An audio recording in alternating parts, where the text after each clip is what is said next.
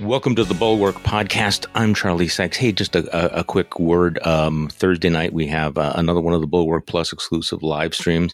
Uh, we'll, we'll, be talking about uh, the news of the week. Uh, Bill Kristol, who, who, who is on that? Uh, Bill Kristol's on that. I think Sarah Longwell's on that. So we'll be talking about a number of things, including apparently Bill Kristol's plans to annex Cuba, which uh, I have not yet had a chance to talk to him about. So we're, you know, we are now in the process of debating statehood for DC and maybe Puerto Rico. And Bill Kristol, being such a forward thinker, suggesting, hey, you know, maybe Cuba someday. I don't know. I, it was enough. It was enough to trigger all of Twitter over the last 24 hours. Also, just a quick note: if you haven't signed up for uh, Bulwark Plus, uh, you have an opportunity to do that. Uh, have access to that live stream as well as uh, our full suite of podcasts, including this one, and our newsletters: uh, Morning Shots, The Triad, and and Jim Swift's uh, Overtime. Uh, just a note: I my newsletter today is is is is public. It is it is available, and it is almost entirely devoted to something that my my old friend Scott Walker is doing with the Young America's Foundation. And uh, he put a video out, uh, you know, talking about the, the, the the future of conservatism and playing the long game. And I have a critique of that uh, that video um, and un, you know perhaps unkindly suggesting that uh, Scott Walker turns out not to be Bill Buckley. He is no Bill Buckley, and uh, I just I, I, I, I wrestled with whether I should be doing this, considering that I've been writing about Ron Johnson, talking about Ron Johnson, and of course I go way back with Scott Walker as well.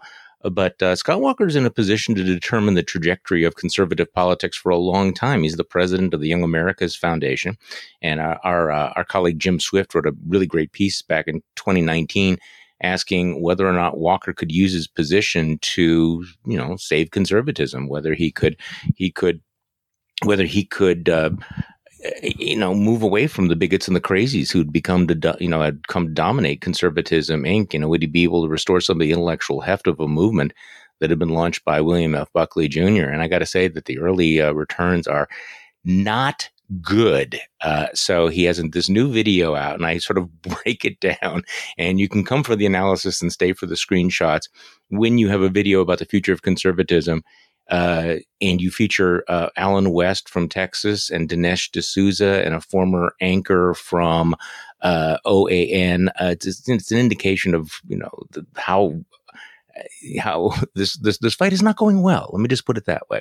It is not necessarily going well, especially when you think that you could have chosen any number of you know thinkers. Uh, uh, office holders, governors, scholars to put in this video the only good piece of news, I think, is the fact that Walker's video about the future of conservatism doesn't include any pictures of Donald Trump or memory of Donald Trump. It is kind of dropping Donald Trump down the memory hole. Interesting editorial choice. Uh, Mike Pence makes a small appearance in this video, but not Donald Trump. Now, normally I would find that to be somewhat encouraging, except for all the clickbaity own the libs types that are featured there. So uh, you can check that out in our Morning Shots newsletter.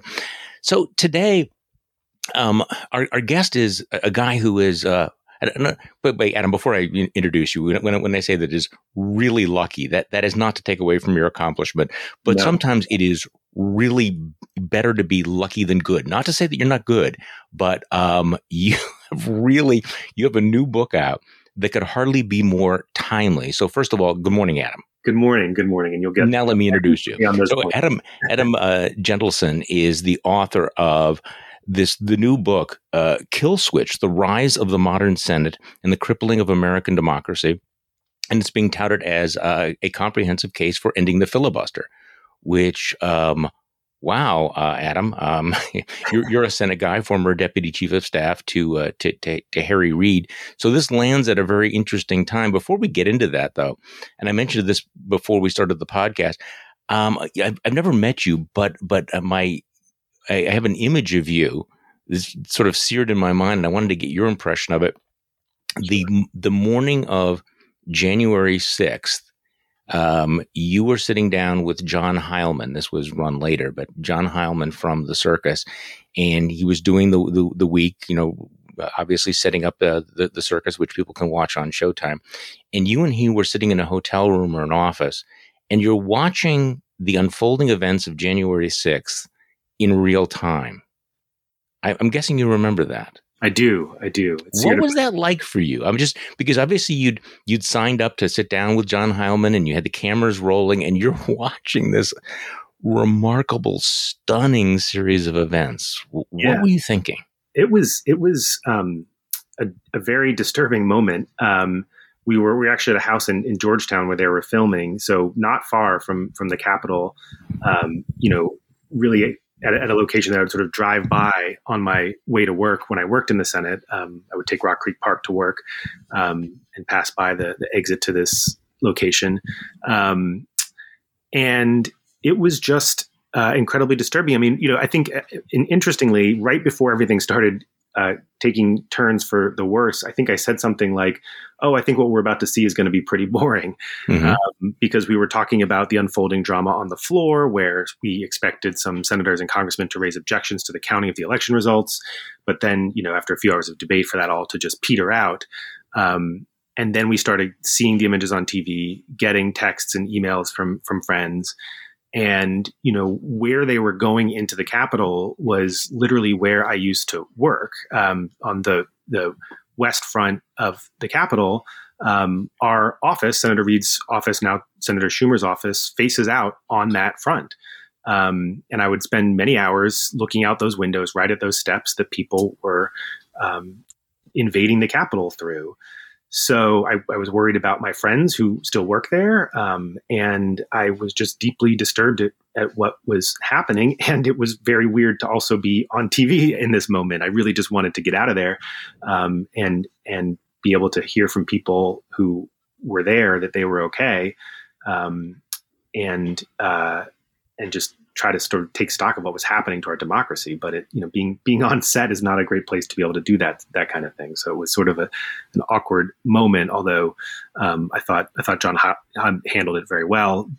He and their crew were about to head down to the Capitol, and I think they were all sort of concerned um, for what they were about to face. So it was, it was a pretty intense moment.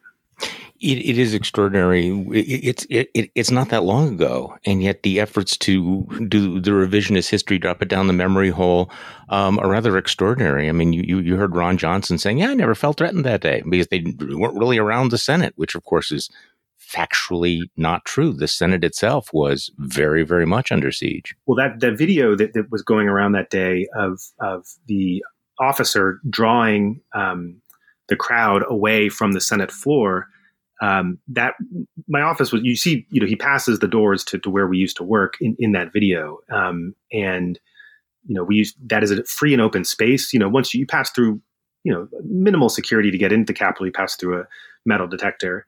Um, but once you're inside it's a pretty open space. And so we would just stand out in those hallways hanging out talking to reporters waiting to see who walked by you know trying to pick up the latest piece of, of gossip or scuttlebutt um, and to see it invaded like that uh, was just incredibly jarring.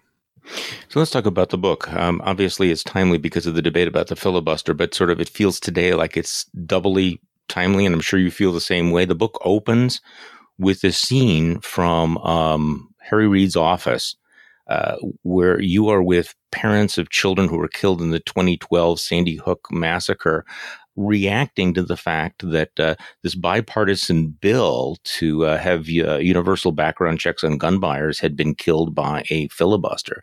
I mean, this is th- this is how you open the book, and of course, we're having this conversation.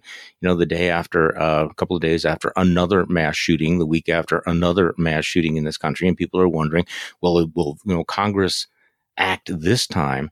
And that scene really gripped me because for me, and I talked about this with David French yesterday on the podcast.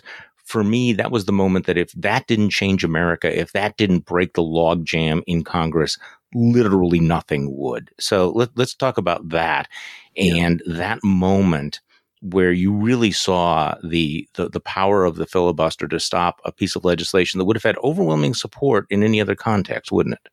Yes, absolutely. Um, you know, it had support of 88% of the American people at the time and 55 a group of 55 bipartisan um, group of senators. Uh, you know, and, and, and the scene that I described was sort of an informal meeting, um, an impromptu meeting right after the vote failed.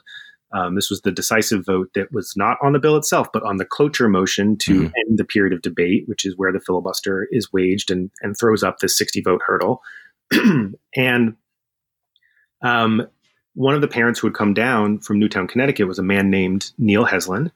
Uh, he was a Republican, still is, I believe, um, and he had lost his only son, Jesse, in the hmm. shooting. And um, Neil couldn't understand why what they had done wrong, um, how their effort had not been enough, and we didn't have any good answers for him. Um, they had done everything right. They had made a rational case based in facts and a reasonable policy proposal. Um, they had met with senators themselves and, and made their case. Um, they had done press conferences despite the emotional trauma that they were going through. Um, and it just wasn't enough. And Neil's a big guy, um, you know, and seeing him uh, break down like that um, and and just not being able to answer these sort of fundamental questions about why our system was so broken um, was what started me to ask the questions that, that eventually led led to this book. Um, because I think what's what's unique about that that policy proposal and some of the things we're seeing today is that this wasn't a far left policy. Um, we had gun rights groups in support of this policy, not the NRA, notably, but many other groups in support of it. Um, this is not confiscation. This is not even an assault weapons ban. This is just universal background checks. And so, you know, it just goes to show that what is being blocked by the filibuster and its modern manifestation in this relatively arbitrary 60 vote threshold is not far left policies. It is moderate, center, middle of the road policies. Um, and that being able to to not explain why that couldn't pass, I think, was just was impossible to do, and, and that's what led to, to the book. Okay, so I, am going to just confess that I have really mixed feelings about the, the filibuster, and I've written in the past in defense of the filibuster, I'm, I'm, and I'm not sure that I'm still there because I suppose I'm one of those people who believe that had this nostalgic view of the filibuster that I got from Mr. Smith Goes to Washington, you know, standing there, you know, the the, the brave the, the brave filibuster holding the Senate uh, floor for hours and hours and hours, and also just the concern that that that if you abolish the filibuster, then the Senate ceases to be the the the cooling teacup, uh, the saucer uh, that it was intended to be, that it would simply be a majoritarian rule, and that you would you know jam through major legislation on bare majority. So, uh, but this, the, you know, one of the things that I think you do in this book though is explain how politics has changed. And also the way the nature of the Senate has changed. So a lot of the assumptions that we made about the filibuster making it easier to compromise is no longer true. Before we get into that, though, mm-hmm. so you know, I have the Mr. Smith goes to Washington view, but over the last couple of days, there's been this debate about what is the real origin of the filibuster and what is its racial history. Yep. Who invented the filibuster? Well, uh, you would get a million if you paged historians on that. You would probably get a, a bunch of different answers. Um, the, the difficulty in pinning it down is that um, they didn't call it a filibuster at the time. So you sort of have to decide how you're going to categorize certain performances of obstruction that were happening in the early 19th century. And different people would sort of point to different things as the very first filibuster. Um, obstruction was also very rare at the time. As I explained in the book, um, the early ethic of the Senate was that you would, you know, give a speech and say your piece, and then you would sit down and let your colleagues speak. And then after everybody had had their say, the bill would come up for a vote to pass or fail on a simple majority. Um, I argue in the book that that you can really trace the origins of the filibuster, though, to Senator John Calhoun of South Carolina. Mm. Um, and that is supported by, by other historical accounts and, and analysis by political scientists and, and historians. And, and, the reason is that Calhoun sort of brought together the different elements into one complete package that we would sort of recognize as the filibuster today. And this is still the talking filibuster of the of the Mr. Smith era. Um, and that is, you know, not just not just obstruction, not just uh, giving a long speech, but also doing it with an eloquent defense of the idea of minority rights.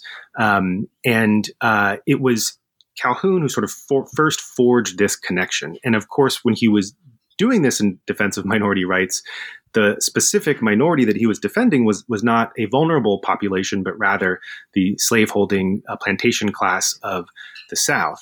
Uh, and this is what led the American historian Richard Hofstadter to dub Calhoun the Marx of the master class. Um, you know, this was supposedly a tool of the underdog that he was applying in defense of the biggest overdog in, in America at the time. Um, so it was Calhoun who forged this connection. Um, and he, one notable first instance was in 1841 against a bank bill that uh, Henry Clay was trying to move on behalf of the Whig administration at the time. And what's notable about that is it the the newness with which uh, the the observers greeted this filibuster. There was sort of a shock at what he was doing.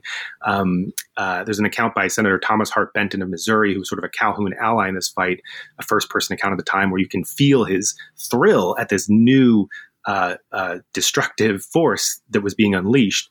Um, and even then, they didn't have the word for it. They didn't call it a filibuster. That name didn't emerge until significantly later.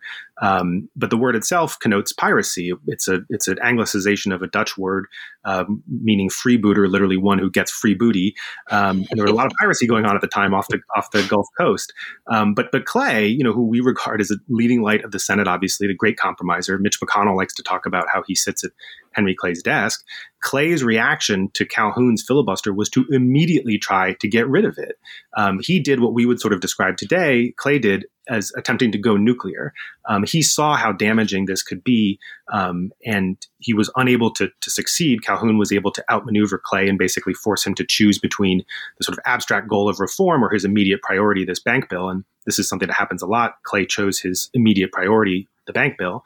Um, but Clay was right, and the, the advent of this new technique and the rise in obstruction led to a steady decline in the Senate over the second half of the of the 19th century. But its origins really were, and the thing about this era is that it's a little murky because you know there were a lot of issues that weren't ostensibly about slavery, but where the subtext was clearly about slavery and about the balance of power between the North and the South. And so this filibuster was about the bank bill, but it was really about whose economic model was going to be superior. And in hmm.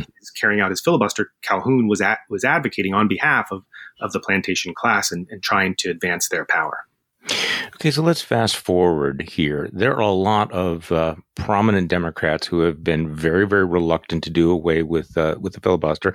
Most prominent of all being Joe Biden, who has warned, "Look, um, yeah, you might abolish the filibuster and get things that you want, but um, it would work the other way when the other people, the the other side, is in charge." And you you've lived through this uh, when you were in Harry Reid's office. Uh, he did invoke this uh, the the nuclear option, or what was known as the nuclear option. Obviously, there's something worse now. Uh, you know, changing Senate, Senate rules to exempt uh, most presidential nominations from the filibuster, and including the appeals court. And um, you know that was that was a significant move. And when Donald Trump came in, he took advantage of that as well, and then took the additional step of removing the filibuster for Supreme Court nominations. So, didn't that create the kind of tit for tat back and forth that supporters of the filibuster had had warned against. I mean, in, in retrospect, was you know, do you, do you, have, do you have mixed feelings about the decision to go nuclear on the appeals court judges when Republicans were able to then do the exact same thing for Supreme Court nominees? I, I, have no regrets at all, and, and you know this could be me rationalizing it um, because I was played a you know a role in, in pushing us to do that, and and I was there with Senator Reid at the time. Um, so you know take take with a grain of salt for for sure. Um, but but here's why I'm, I'm at peace with it, and in fact, my only regret is that we didn't didn't go nuclear earlier and on more things. Hmm. um, I, I, don't see it as a tit for tat. I, I see it as a, we're on a trajectory here back towards a more functioning Senate um, that requires us to return to a healthier balance between minority rights and, and, majority rule, which was what I think James Madison was trying to get at when he created the Senate. We could talk more about that.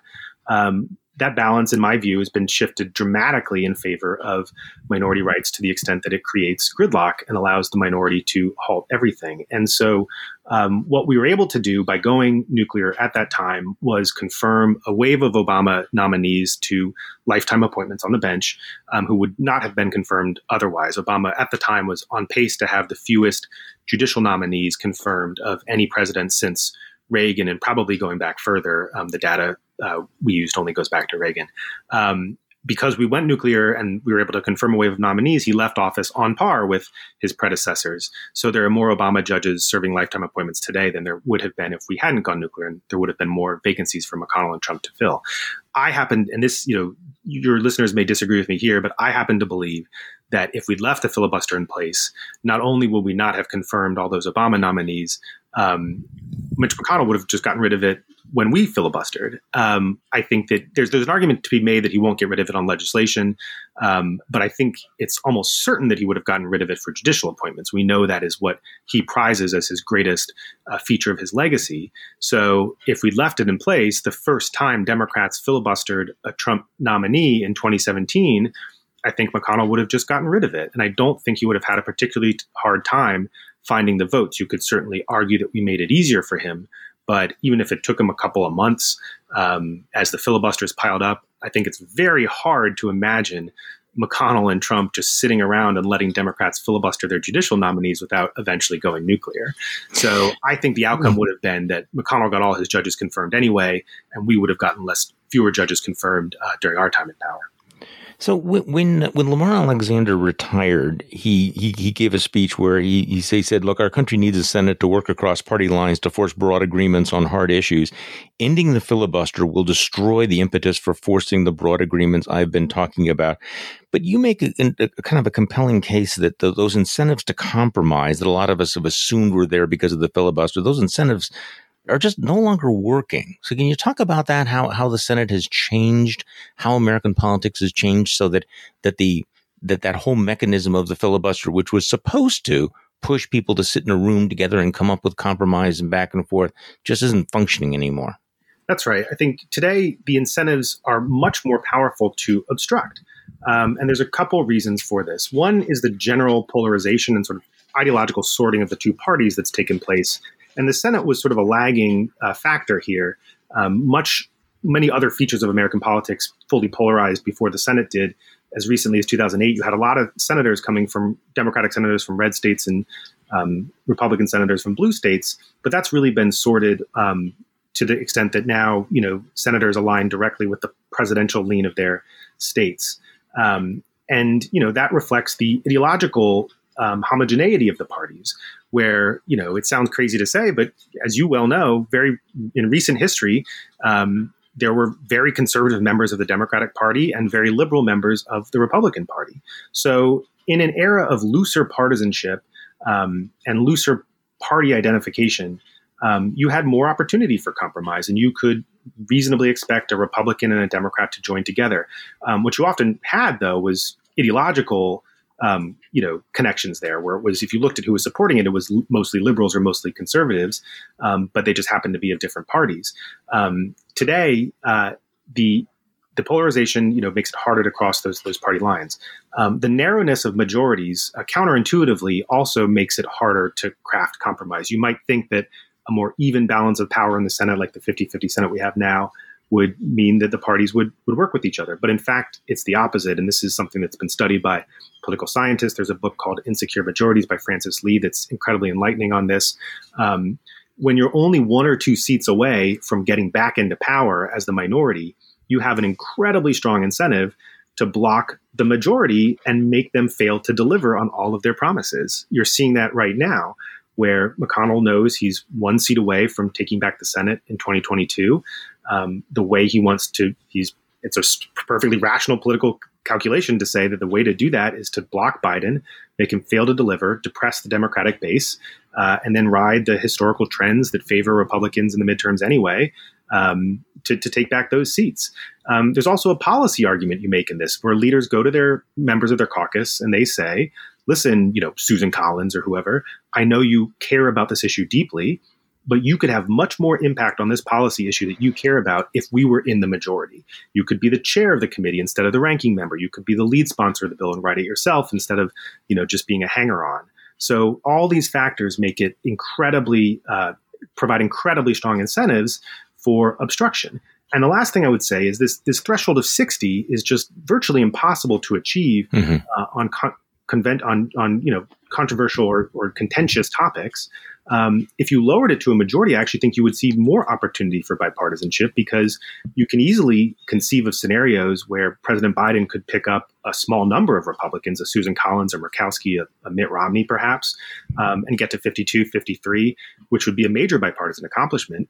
But it's almost impossible to imagine him getting 10 Republicans on most of the things he wants to do. So, you know, a resurgence of bipartisanship is going to require some baby steps here and some green shoots. And I think, you know, going back to a majority rule Senate and trying to pick up one or two Republicans here and there is is probably a better way to do it than than stifling any progress at all and, and making nothing pass so that Republicans can just ride that obstruction back into the majority.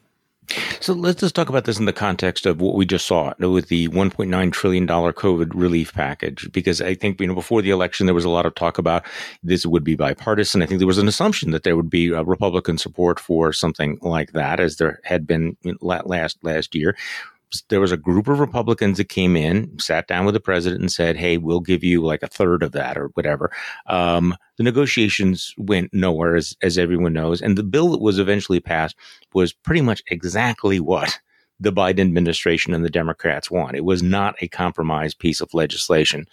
So you know, is, is, uh, you know, was there any chance that there was going to be a compromise that could have gotten to 60 votes? I mean, let's start start with that. I mean, obviously, that's what Joe Biden wanted, and they concluded very early on that there was no way to get to 60 votes right. on a package they could support. Is that correct? Right. That's that's and that's the thing. I think there's no way to get to 60. You know, that that 10 group, that group of 10 Republicans. If you looked at those names, you know, you kind of had to look askance at a few of those um, on the idea that they would still be there at the end. People like uh, Governor Mike or Senator Mike Rounds, um, you know, where you kind of it looked like they they sort of pulled some people off the street to get their number up to ten, um, and it was unlikely that those people would would actually be there through the course of the negotiation. Um, but the thing is, it's while it's really hard to imagine them getting to 60, it's very easy to imagine them getting to 52 or 53. Mm-hmm. And so, if this negotiation had kicked off with the goal not of getting to 60, where Biden would have been required to make compromises he just wasn't willing to make, and I don't think he should have had to. Um, if he'd only needed to pick up a few people, then I think you're looking at a much different kind of negotiation. Um, then you don't have to satisfy, you know, far right senators in addition to satisfying moderates. I think you would have had a very good chance at proposing policies that would have brought along um, hmm. Susan Collins or Mitt Romney. So it's it's you know it's easy to imagine bills getting 52, 53. It's impossible to imagine bills getting 60 um, and still following through on the promises Biden made. So it's that arbitrary threshold that the filibuster enforces that I think really just sort of creates a barren landscape for for potential for bipartisanship. You, you probably saw what Ben Sasse said yesterday in the Senate, um, you know, in, in, opposing the the abolition of the filibuster, saying that that uh, you know if if if any party could push through its legislation with the narrowest of majorities, then every election becomes a Flight 93 election. It becomes we get into a cycle of of even more extreme polarization, where Democrats get everything they want, they push through their entire wish list, and then you know if they lose in the midterms or they lose in the next uh, election, then then Republicans Republicans will push through every single piece of their legislation without compromising. Mm-hmm. And so that the system becomes more extreme, more partisan, uh, and you create that kind of all or nothing cycle. What are your thoughts on that? Yeah, I, I, think that's a, a little bit of a, a, dramatic take from from Senator Sasse. I mean, what one thing I would point out is that this is how every other modern democracy operates. Hmm. Um, you know, we're the anomaly in having a supermajority threshold for all legislation in our legislative chambers. Um, and you know, I'm not saying we should be like other countries, but if you look around the world, um, every other modern democracy has a majority rule legislature and they're not perfect. They have their flaws but you don't see that kind of you know whiplash effect that's being described. Um, and i think that there's there's you know first of all i think the idea that you know democrats are going to come in and pass medicare for all or something like that is is is not based in reality you know anything that we pass has to have the support of Joe Manchin and Bernie Sanders. So you're going to mm-hmm. have a compromise piece of legislation just by the, vir- the virtue of the need to get 50 votes. Um, you know, if Medicare for all came up today, I think it would get maybe 10 votes in the Senate. Um, so I don't think that this idea that it's going to be you know, far left legislation than far right legislation is held up. The other thing I would holds up to scrutiny. Um, the other thing I would point out is that this is just how the Senate used to operate. Um, so we don't even have to look to other countries to see an example of a Senate where you pass things on a majority vote. And and the trend used to be that uh, even in less polarized eras, issues were fought tooth and nail until they could secure a majority.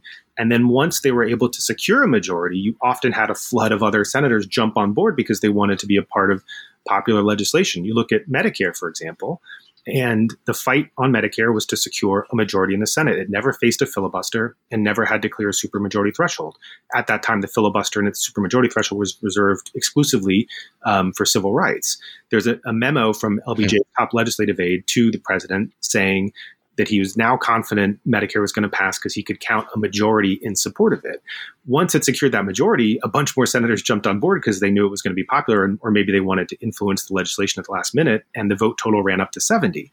But I think that is generally what happens: is you know uh, policies that are relatively moderate pass. Um, maybe after the dust settles a little bit, Republicans start to realize that they don't gain anything from being on the opposite side of this popular legislation. Um, you saw Senator Murkowski, you know, start to play with the idea of supporting um, the American Rescue Plan, uh, even though it was much larger than she wanted, um, because you don't gain anything from block from voting against a popular piece of legislation if you can't block it. Um, so I, I, would say to Senator Sasse, I think that that it's it's not going to be far left and far right. It's going to be relatively moderate pieces of legislation passing by the need to get to 50. Um, it's a hard thing to do, and uh, that I would make the opposite case that the wheels of government actually turning again, of legislation actually passing, and senators getting back in the habit of getting bills done, is the thing that is going to increase um, the chances for bipartisanship and for cross party cooperation. You could imagine that would be attractive to some of the people who are probably kind of disgusted by what's happened to the United States. And okay, I have a really wonky question to ask you before mm-hmm. I get into some of the more substantive, like where we're at right here. Sure. Um, you know, watching and and and by the way, this this may be a stupid question. I, I I'm I'm acknowledging there this. are no stupid that, questions. You know, everybody's talking about abolishing the filibuster or modifying the filibuster, having carve outs with the filibuster. And we just saw a $1.9 trillion uh, piece of legislation pass through reconciliation. And I think that this is something that we've become you know, somewhat more familiar with. Reconciliation, which allows on very rare circumstances, there's a limited number of times and there's a limited number of purposes you can use reconciliation correct. I mean, you, you right. and there and there's some things you can't do. Uh, the the Senate parliamentarian said you couldn't raise the minimum wage through reconciliation because there are very very specific rules. So I guess my question is. While we're talking about the filibuster, wouldn't you be able to deal with many of the issues that we've been talking about by modifying the reconciliation rules? Broadening reconciliation, making reconciliation more robust. I've never heard anyone even talk about this. You you could, except the thing is, you, you'd have to do what's called the nuclear option, even just to change those rules. So well, we're all in nuclear options. Everything we're talking about is a nuclear option, right? That's right. but it's, it's a funny dynamic here because the, the tactic to change the rules is what is often the most controversial part of this. Mm the decision to make you know, to, to vote by majority rule to, to alter Senate rules. That's the nuclear option. Um, and I think there's an element to this where senators are sort of you know if they're going to take that step. Um, you you might as well go bigger because you're going to get a lot of you're going to get all the heat you would get for any kind of reform simply by going nuclear. Okay. So just from a political, you might as well go big. Okay, if you're going to do that, you might as well do it. There's, there's, another. There's sort of a good government argument against it too, which is that reconciliation is, is a pretty closed process.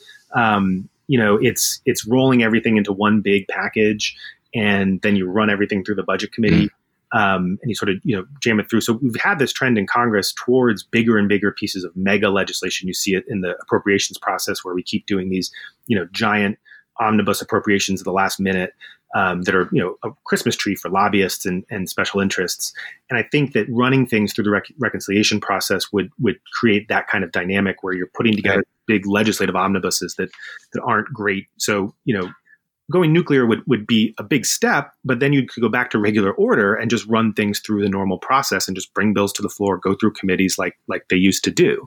Um, so it's sort of ripping the band-aid off and then just going back to a, a more sane and, and rational process. Okay, that, would, that, would, that was a pretty good answer. Okay, let's talk about the politics where we're at right now. Um, it is remarkable to watch how uh, this has moved. I'm sure more remarkable for you to watch how this has uh, moved to the top of the agenda. Uh, you can't turn on any of these shows without talking about the the filibuster. Uh, tremendous momentum. Joe Biden, who had I thought made it very very clear that he opposed this, has clearly weakened. Joe Manchin appears to be opening a crack, uh, the crack of the door just a little bit. Give me your sense of what the politics is right now, because I think the conventional wisdom probably when you started writing this book was there just were not enough Democratic votes to ever do this. There were just there was a group of moderates that were not going to support abolishing the filibuster, but there's tremendous momentum, but it doesn't really count unless you get Joe Manchin and Kyrsten Sinema. So where are we at now?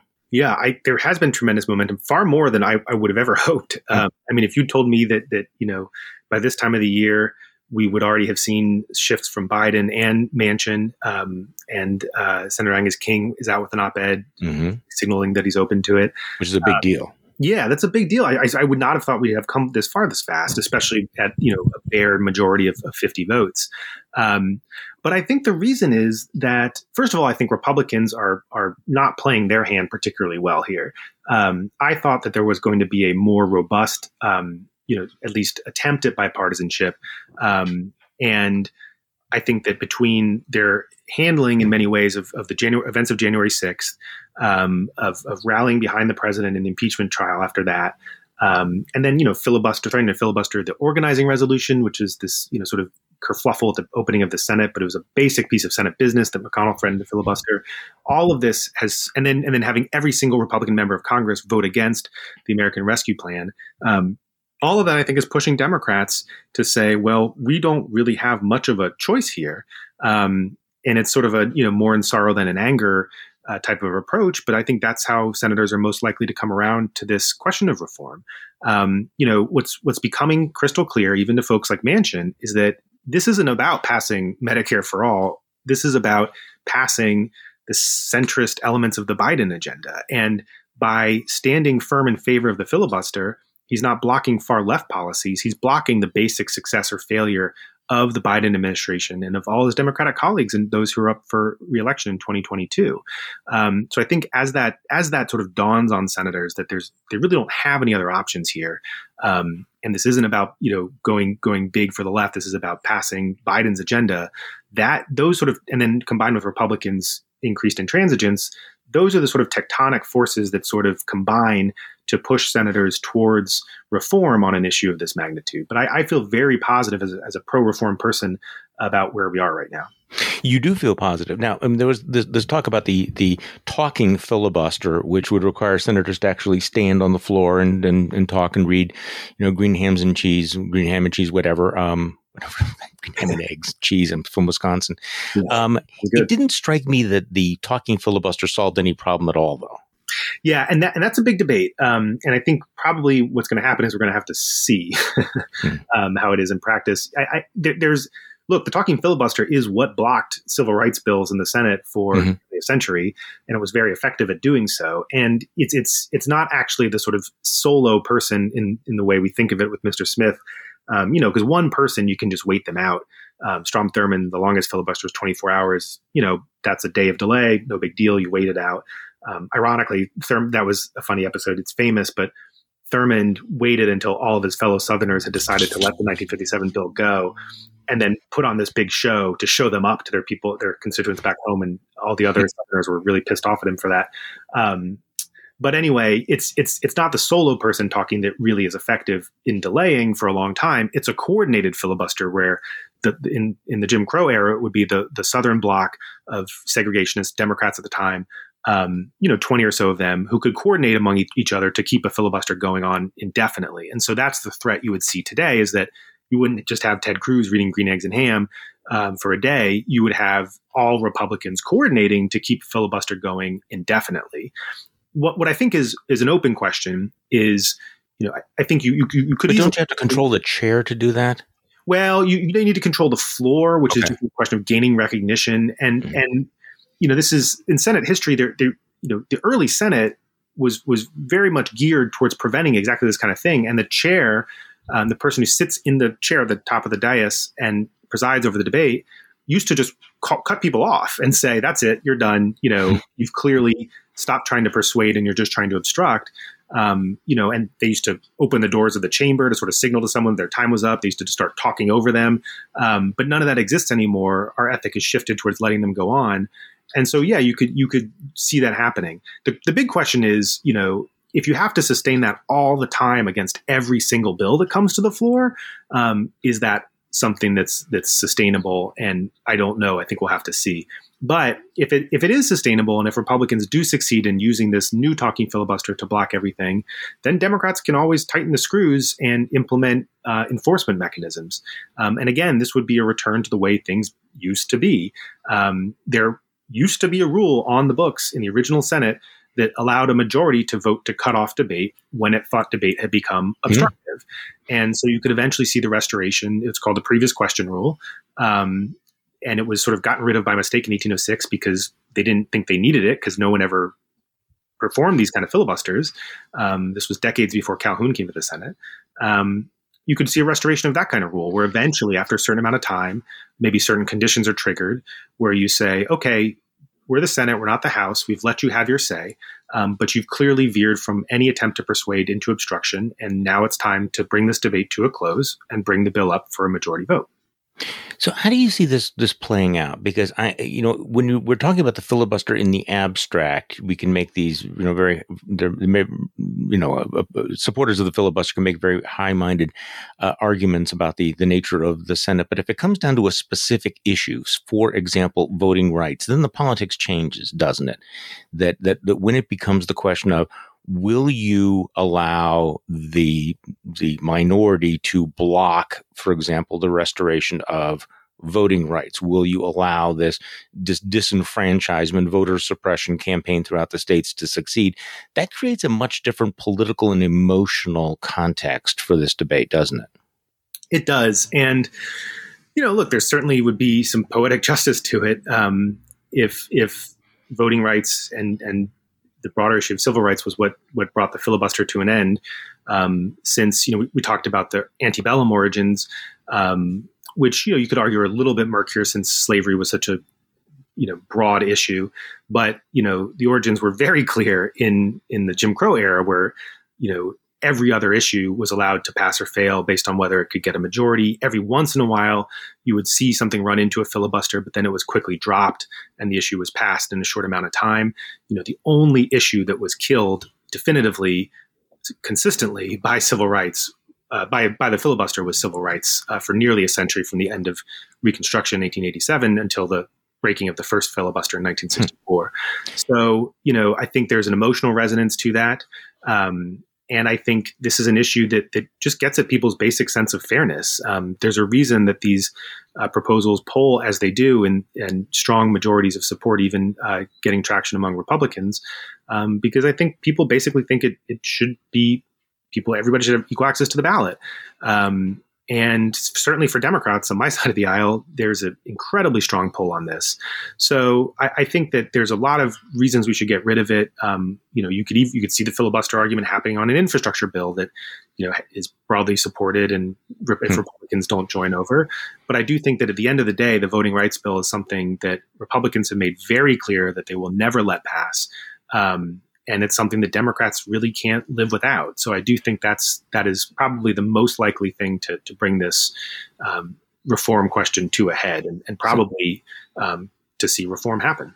So one, one last question. Mitch McConnell um, is taking this very, very seriously and is warning that if Democrats go ahead with this, uh, they will see scorched earth, uh, the scorched earth Senate, that he's going to just grind everything to a halt. Mm-hmm. Is that a serious threat or is that a bluff? I mean, it's. I think it's a bit of a bluff. McConnell. I think most Democrats hear that from McConnell and say, "So what else is new?" I mean, this is a guy standing in a barren field that's already been scorched, holding a burnt match, threatening to to scorch it further. I think, um, you know, and, and if if he does follow through, I mean, look on the ARP, they, they sort of deployed some of these tactics, right? They had they forced the reading of the bill, which took ten hours. Yeah, um, pointless. Democrats just waited it out. And you know, the next day, Sherrod Brown said this was the best day of, he'd ever had in the Senate. So you know, you can just sort of wait these out. It takes a lot of effort to put in to, to do the kind of tactics he's talking about. So I think Republicans might tire of it after a little while. And then if they don't, Democrats can always follow through with other reforms to, to sort of stop that kind of obstruction. So I, I don't, I think that Democrats look at that and say, eh, it's not, not a real threat that, that concerns them. So, um, Adam Jentleson, thank you so much for joining me. I appreciate it very much. The book is Kill Switch, and it really makes a comprehensive case for uh, the reform of the of the filibuster, and uh, you know, again, deals with with an issue that I think is going to come to a head within the net. Well, what do you think, Adam? I mean, is this when are we going to get an answer? Um, two months, think, three months? Yeah, sooner? months. Yeah, definitely. I think it's this fight is going to join. I think there will be a resolution to it um, or at least the beginning of, of resolution sometime this year. I think I'm hopeful it happens before the end of the summer because I think um, there's no reason to wait. So again, the book is Kill Switch: The Rise of the Modern Senate and the Crippling of American Democracy. Adam, thank you uh, for joining us on the Bulwark Podcast today. Thanks so much, Charlie. It's great to be here. And thank you all for listening to today's Bulwark Podcast. I'm Charlie Sykes. We will be back tomorrow, and we will do this all over again.